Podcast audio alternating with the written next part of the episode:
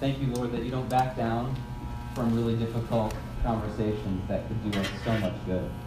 We pray that this morning, that as your word is open and as we hear about the story of Peter, that you would have a conversation with us and that would be just the right one to bring us the healing we need. We pray this in the name of the Father, the Son, and the Holy Spirit. Amen. Please be seated.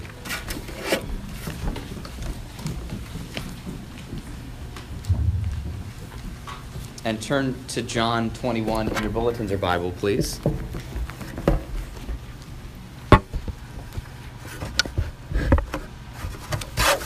It's still Eastertide uh, in the global church. It's still Easter here at Immanuel Anglican, and will be so for the next couple weeks. We're coming to, to near the end of our series called Life After Death Seven Conversations with Jesus. Uh, these are gentle, powerful interactions that Jesus has with his friends after he rose from the dead. They're tender conversations, they're life changing conversations, and as you know, one conversation can change everything for good or bad in a relationship that matters to you. We see Jesus, after he was resurrected, having life changing, healing, tender, one to one conversations with people that were discouraged after he died, people that were grieved after he died, people uh, that were totally afraid after they saw him die. And one by one, lives are changed. One by one, they're restored to their true calling and true vocation. And that's the thing, if we don't have these conversations with Jesus, something in us gets sidelined. Something important that Jesus wants to call out and send forth gets sidelined, gets snuffed out. And so, Jesus, through these tender, loving, powerful conversation, helps draw out the hell that's wedged itself inside our hearts and breathe the Holy Spirit into us, breathe heaven into us, and restore our vocations and restore our life. Now, some conversations are easier than others. You know, grief, if any of you have, have grieved, you know that you can't really control grief. It'll come out when it comes out. The tears will come when they come. Grief wants to finish its process. Unless you work really hard to not grieve, you're going to grieve. And others of you know that if you're a skeptic, if you, if you have doubts about religion or about faith or about, for quite frankly, uh, the powers of the age, you know, it's not necessarily hard for you to articulate and bring to light the things that you see that you're skeptical about. And you know, when you're disillusioned, it's not hard to, to, to confess and, and talk about how, yeah, I've been let down. And, and, and I'm, kind of, I'm kind of struggling with that. I feel disillusioned. But you know the thing, the conversation we don't want to have?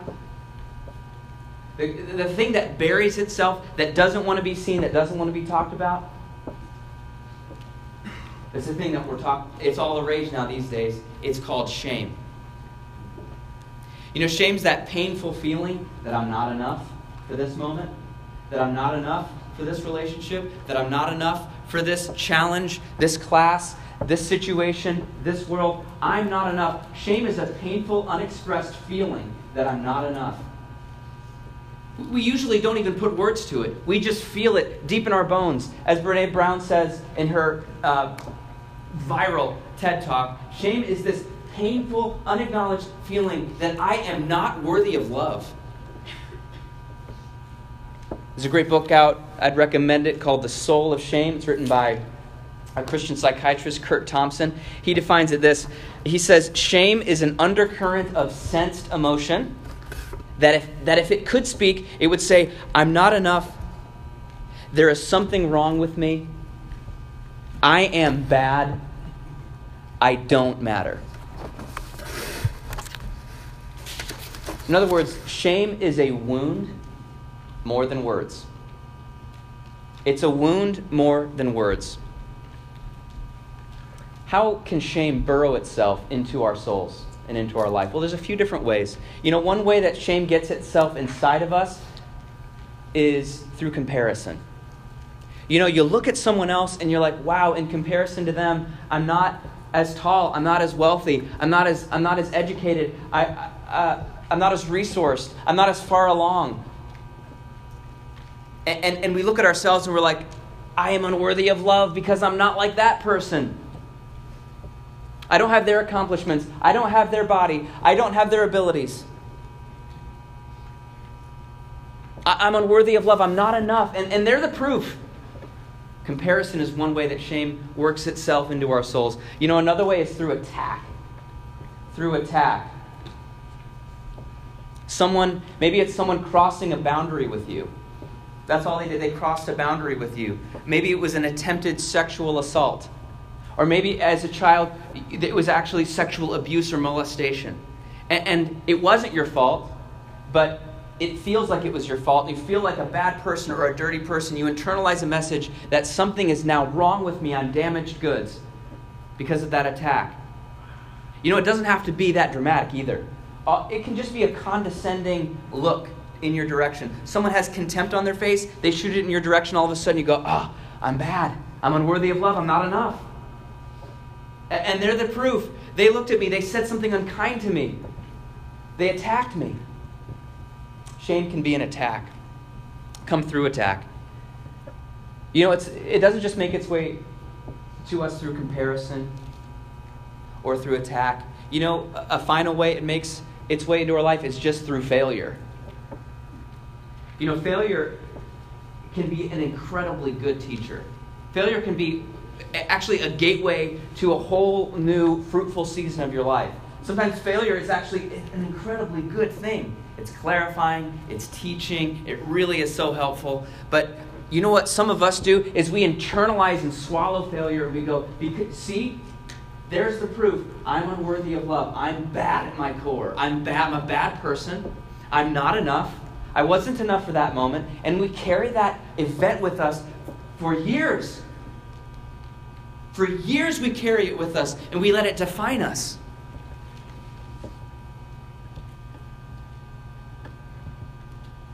Sometimes we've let people call us names. And we've just said yes to those names. Someone has attacked us through a name. And then sometimes in our events, through our failure, we're like, yeah, see, the name is true. Someone called me stupid. Someone called me poor. So, someone, someone attacked, someone gave me a name associated with my body, and, and I've said yes to that name.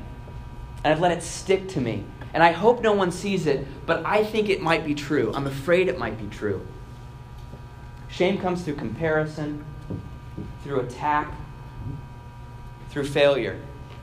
And it wants to burrow itself and not be seen so it can destroy us and destroy our relationships.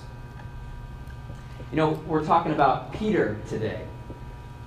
And let me tell you what Peter had some reasons to feel ashamed. It, when he first met Jesus, you know what he said? When he saw just the first glimpse of Jesus' power, we mentioned it last week. He's like, Get away from me. Get away from me. I'm an unclean man. Have you ever felt like that? Like you, are around someone and you're kind of intimidated by them and you're like, Just get away from me. I don't want you to see me. And Jesus says, mm, Follow me. You're with me. You're mine. You're my sheep. So come on, follow me. I'm going to feed you. I'm going to lead you. I'm going to speak truth to you. And you know what? Peter just continued to have these big, he had a big mouth. He lived large. Um, there was a time when, when Jesus was querying his disciples. And he's like, Who do people say that I am? They're like, Oh, you know, some people say Moses, some people say uh, Elijah. And, and um, he's like, Well, who do you say that I am? Do you get it? Do, that, that I'm, and Peter's like, You're the Messiah, the Son of the living God. And Jesus is like, Simon, son of John, flesh and blood didn't reveal this to you, my Father revealed it to you. And on this rock I will build my church, and the gates of hell will not stand against it. And he's like, you know, and then I'm going to go, I'm going to, Jesus is like, I'm going to be crucified. That's a necessary part of, of me. Um, uh, of me ascending to my father's right hand and, and, building this church and, and then and then peter who just confessed that jesus was the messiah was like jesus no um, come here you don't need to go to the cross and Jesus is like, Get behind me, Satan. You know? Peter had to, like, go through some failure in his life. He had to say some stupid things we all do. Jesus wasn't rejecting Peter in that moment. He was rejecting the false voice that Peter was listening to in that moment. You know, Peter wanted to have his big, big day with Jesus when Jesus was, was uh, leaving the Last Supper and was about to, to go pray in the Garden of Gethsemane, when he was right on the verge of getting arrested, Peter's like, I'm going with you, and I'm going to go to the Father with you, and I'll ascend with you, and I'll be glorified with you. It's going to be huge and amazing and dramatic, and, and it's going to be my big day with you. And, and Jesus is like, One day, yes, but tonight, you're going to deny me. What? And Peter, who had declared so publicly, so boldly, how amazing his loyalty to Jesus would be. He was so he was so assured it was going to be amazing, and then all of a sudden, Jesus is is is uh, is is, is uh, arrested in the Garden of Gethsemane, and Peter's like, "Oh, I'll take care of this," and chops off somebody's ear, and it doesn't work. And Jesus is like, "Let me take care of that," and heals the ear, and and then and then things go downhill. And then Peter chokes. You know, he's like talking a big game for three years, and in the fourth quarter, he chokes. And around the charcoal fire, as Jesus is getting tried, people are like, "Hey, that's your that's your master, isn't it?" He's like, "Ah, I don't I don't know him." No, no, no, I saw you with him. No, no, no, it's not. No, you have the accent. Come on, I I don't know who that guy is at all. Leave me alone. Let him fry. I don't, I don't care. I'm just here warming my hands. You know how shameful that must have been for Peter to let himself down, quite frankly, to, to let Jesus down. You ever done that? You ever let yourself down? You ever basically fall short of your best intentions for life, your core values for life. Whether you're a religious person here, non-religious person here, we all, we all have you know ideals and a way we want to live up to those ideals. Have you ever let yourself down and your ideals in the process? Have you ever let your hero down? Have you ever let your parents down? Have you ever let your professor down, your mentor down? And they're like, I'm sorry, I got to give you a C. And you're like, what? What? I let you down? I, I never imagined this for my life. I'm not enough. I'm bad. There's a C to prove it. Peter had a lot of reasons to feel ashamed. You know what we do when we when we when we start internalizing shame? The first thing that we do is we just hide. We just we're just like I got I gotta somehow. No one can see this. I've got to somehow. This part of me I don't want anyone to see. I've got to completely hide it.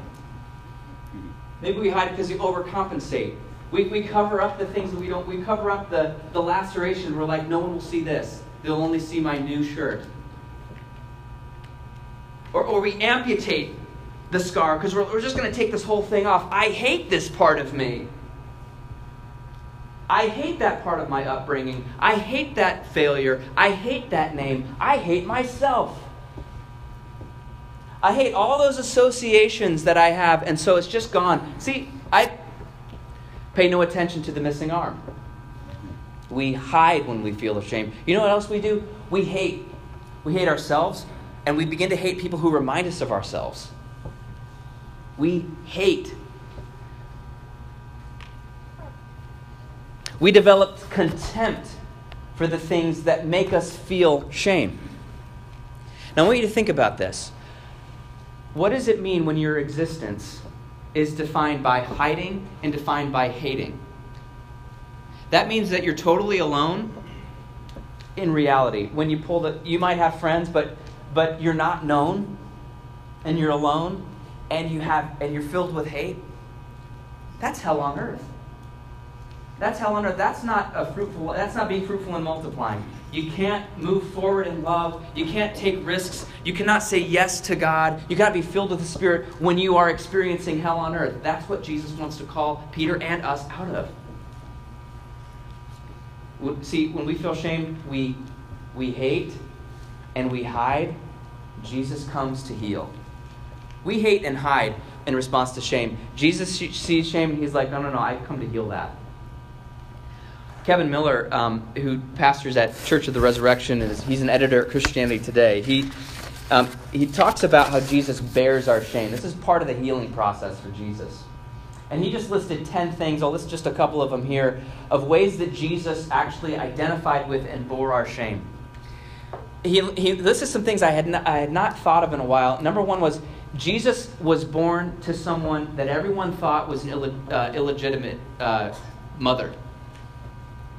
Like his whole life. And it's even documented in some of the Gospels where they're just like, oh, we know who you are.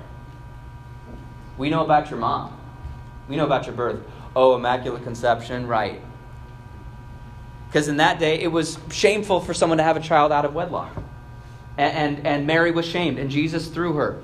You know, another thing, Jesus was, was poor growing up, and then he was homeless as a man. And he experienced that. He let himself experience that. You know what else he experienced? His family thought he was crazy, and they came to get him in the middle of every, in the middle of his ministry. He's like, no, no, no, no. Shh, shh. Come on, Jesus. Come on, Jesus. Other people accused him of being possessed by a demon. Jesus experienced this kind of degradation and shaming his whole life. And then he experienced what Rome, the Romans were not afraid of pain. You know what they were afraid of? They were afraid of shame. That's how they designed the cross and the whole process. They whipped you until you lost control of your bodily functions. Did you know that? That's what happens when they rip your skin off with those, with those whips. When they put you on the cross, you're not wearing any clothes, despite the religious art you've grown up seeing. You were hung naked, bleeding, exposed for the world to make fun of you. They wanted people to come and mock him. That's what Jesus has experienced. He bore shame. He bore shame. He took it completely on himself. And not only the shame that he experienced through his incarnation, but also the shame that he experienced when he bore the sins of humanity. When he took the things that we most want to hide and he exposed it to his love. And you know what? He bore it all with the security of his Father's love. He bore it with the security. He was never overcome by it. He was never sidelined by it. He didn't hide it. He bore it with his Father's love. That's what allowed him to endure. And when he was raised to life in the third day, he stepped on Shame's neck and said, Guess what, Shame? I just shamed you. I bore you. I bore you all the way to your bitter dregs, and now I shamed you, Shame. And now I can expose every single person who has shame to my love. I've got the Father's love in spades, it's overflowing, and now I can apply it to every single person in life who will say yes to this great exchange. I'll take their shame and send it to the cross. I will absorb it, and I will give you the Father's love instead. I will give you his vindication. I will give you his healing. I will give you his light. He will do that for every single person who will say yes to that great exchange. And that's how he heals our shame. You know, um, my oldest son, Gus, when he, uh, when he would get cuts on his knees, as like four year olds do back in the day, um, uh, he. Uh, uh, there would be, of course, dirt and, and bacteria and things in with the scrape, and so we brought out the liquid to clean it out. It was just never a fun process to have your to have your, you know, it's already op- an open wound, you know what I mean? And you're, you're putting hydrogen peroxide on it to clean it out. And, and one, of the, one of the times we were about to clean out his wound, he was like, not the burning cup! not the burning cup!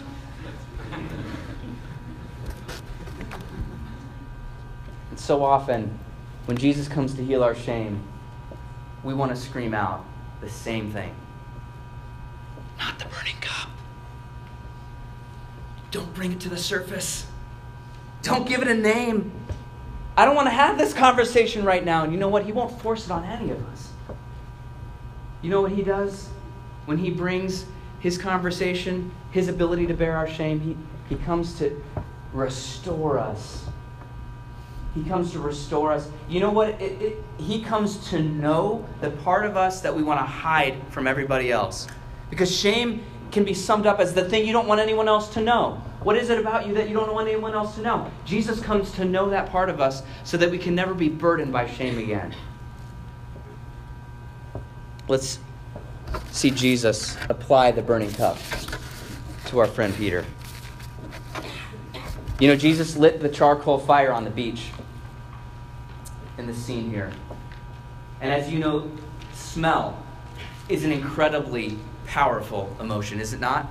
You ever smelled something and you're like, whoa, I'm 14 again? The charcoal fire is the burning cup. Bring it up. Remember the charcoal fire, Peter, where you denied me three times? And, and can you just imagine this breakfast? You're, you're sitting there over breakfast, and and just like Jesus is there, and he's he's dishing up the fish and the bread, and you're like looking in his eyes, and you know he knows. and you know that he knows that you know. Can you imagine looking into those eyes? Maybe, maybe he won't talk about it. Maybe he'll just ascend to the Father's right hand and everything will be cool. John 21, verse 15. When they had finished breakfast, Jesus said to Simon Peter, Simon, son of John, do you love me more than these? And he said to him, Yes, Lord, you know that I love you. He said to him, Feed my lambs. You know, I love this using of the, of the original name. That Jesus is identifying, Jesus is summoning the essence of who this man is Simon, son of John. Can you imagine if someone addressed you by your full name, your full and proper name, your first, middle, and last name? You know they're serious, don't you? You know they have something serious to say to you. And he's like, Do you love me? He's, he's like, I know you love me. And I'm he's summoning forth the love that Peter has for Jesus and the love he will have for Jesus' friends, Peter's friends, the lambs. You know, shame wants to destroy both kinds of love. Shame wants to destroy your love for God, and shame wants to destroy your love for neighbor. It's exactly what Jesus restores when we have a conversation with him. Verse 16, he said to him a second time, Simon, son of John, do you love me?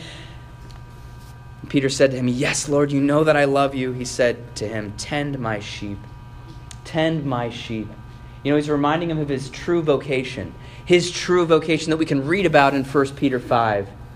When Peter says, Shepherd the flock of God, not under compulsion, but willingly, as God would have you. Feed my lambs. You know, if you hate yourself because you're a sheep, you're not going to love the sheep. Peter, if you hate yourself because you were a sheep and you choked, you're not going to be patient and loving and tender and forgiving when the sheep let you down, when they betray you, when they choke. You're going to hate them when they choke if you hate yourself when you choked. Tend my sheep. Take care of them, Peter. Let me take care of you, because when I do, you're going to take a whole lot better care of the sheep I entrust you with. And he said to him a third time, verse 17, Simon, son of John, do you love me?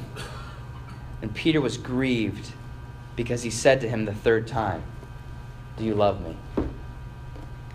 The burning cup, you know, it burns. There's grief, there's burning. What Peter wants to bury, Jesus is bringing to the surface. yeah, you denied me three times. Let's just have it out in the open not to shame you, but to heal you. I need to know this part of you, and you need to feel me knowing this part of you. That's part of our love. Jesus is healing the moment of denial, He's healing all three. He's not just taking two bullets out, He's taking three bullets out because He wants there to be a full healing for Peter. He's not letting it turn into hate, He's not letting Peter hide. And Peter says to him, Lord, you know everything.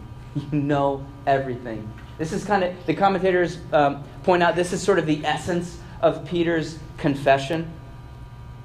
Yeah, you know, Jesus. You know, and I know. I denied you three times.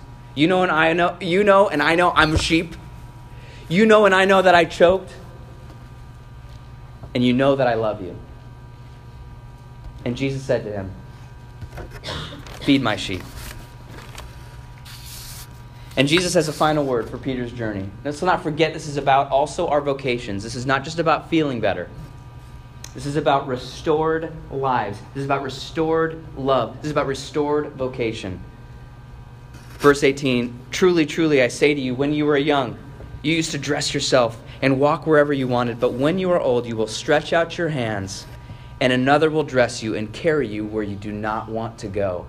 Yes, Peter, you will be on the cross for the life of the world. Yes, you will follow me. You will follow me. It won't be a substitutionary death like mine was. It will be a willing martyrdom for the sake of, for, for, for love of me and for love of neighbor. Yes, Peter, you will do amazing things. You'll preach great sermons. You will see incredible uh, movements of God. You will shepherd. You will take care of the sheep. You'll feed them. And yes, you will be led where you don't want to go. And that's exactly where Peter went, willingly.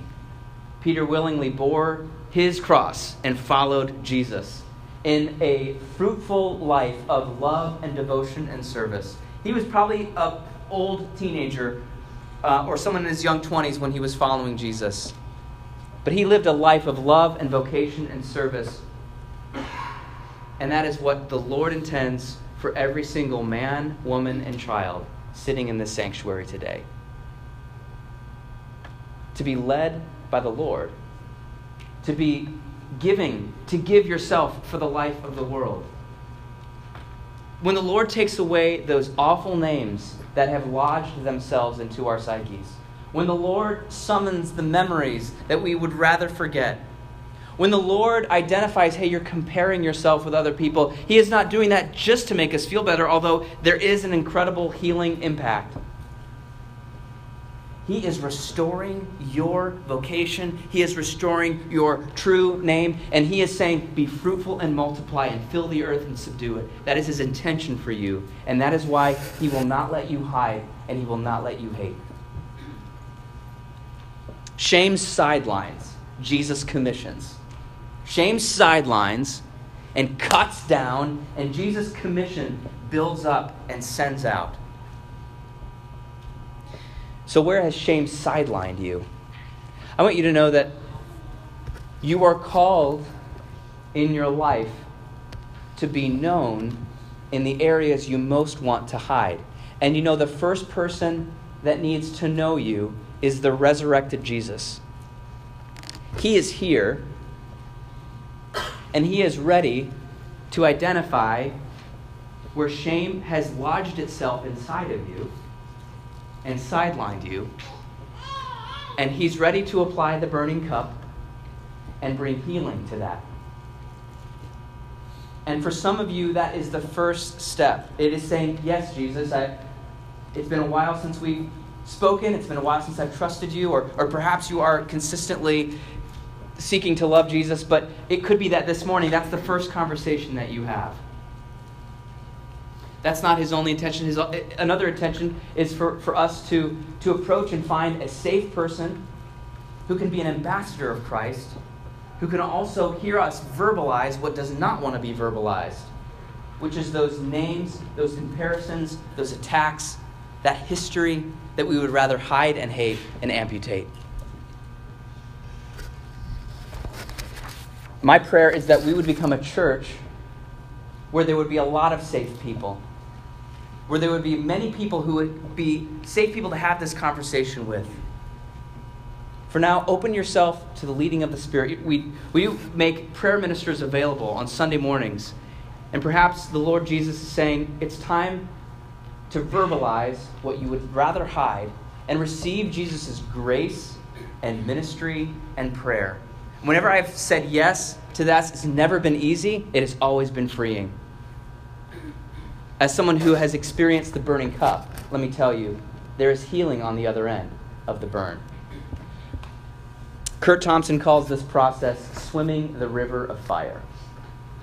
Swimming the river of fire, where we no longer hide and hate in response to shame, we actually enter into Jesus' healing for our shame.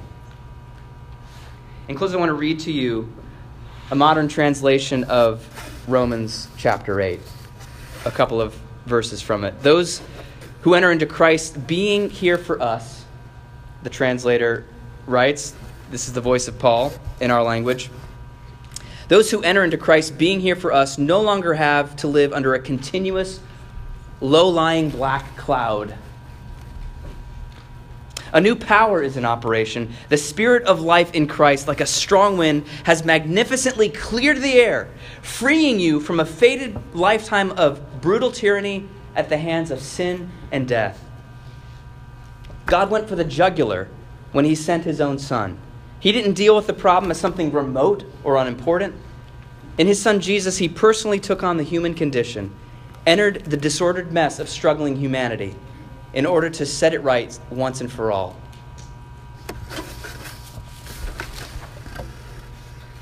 So, what do you think? With God on our side like this, how can we lose? If God didn't hesitate to put everything on the line for us, embracing our condition and exposing himself to the worst by sending his son, is there anything else he wouldn't gladly and freely do for us? And who wouldn't dare tangle with God by messing with one of God's chosen? The one who died for us, who was raised to life for us, is in the presence of God at this very moment, sticking up for us. Do you think that anyone is going to be able to drive a wedge between us and Christ's love for us? There is no way. And there is no shame. In the name of the Father, and the Son, and the Holy Spirit. Amen.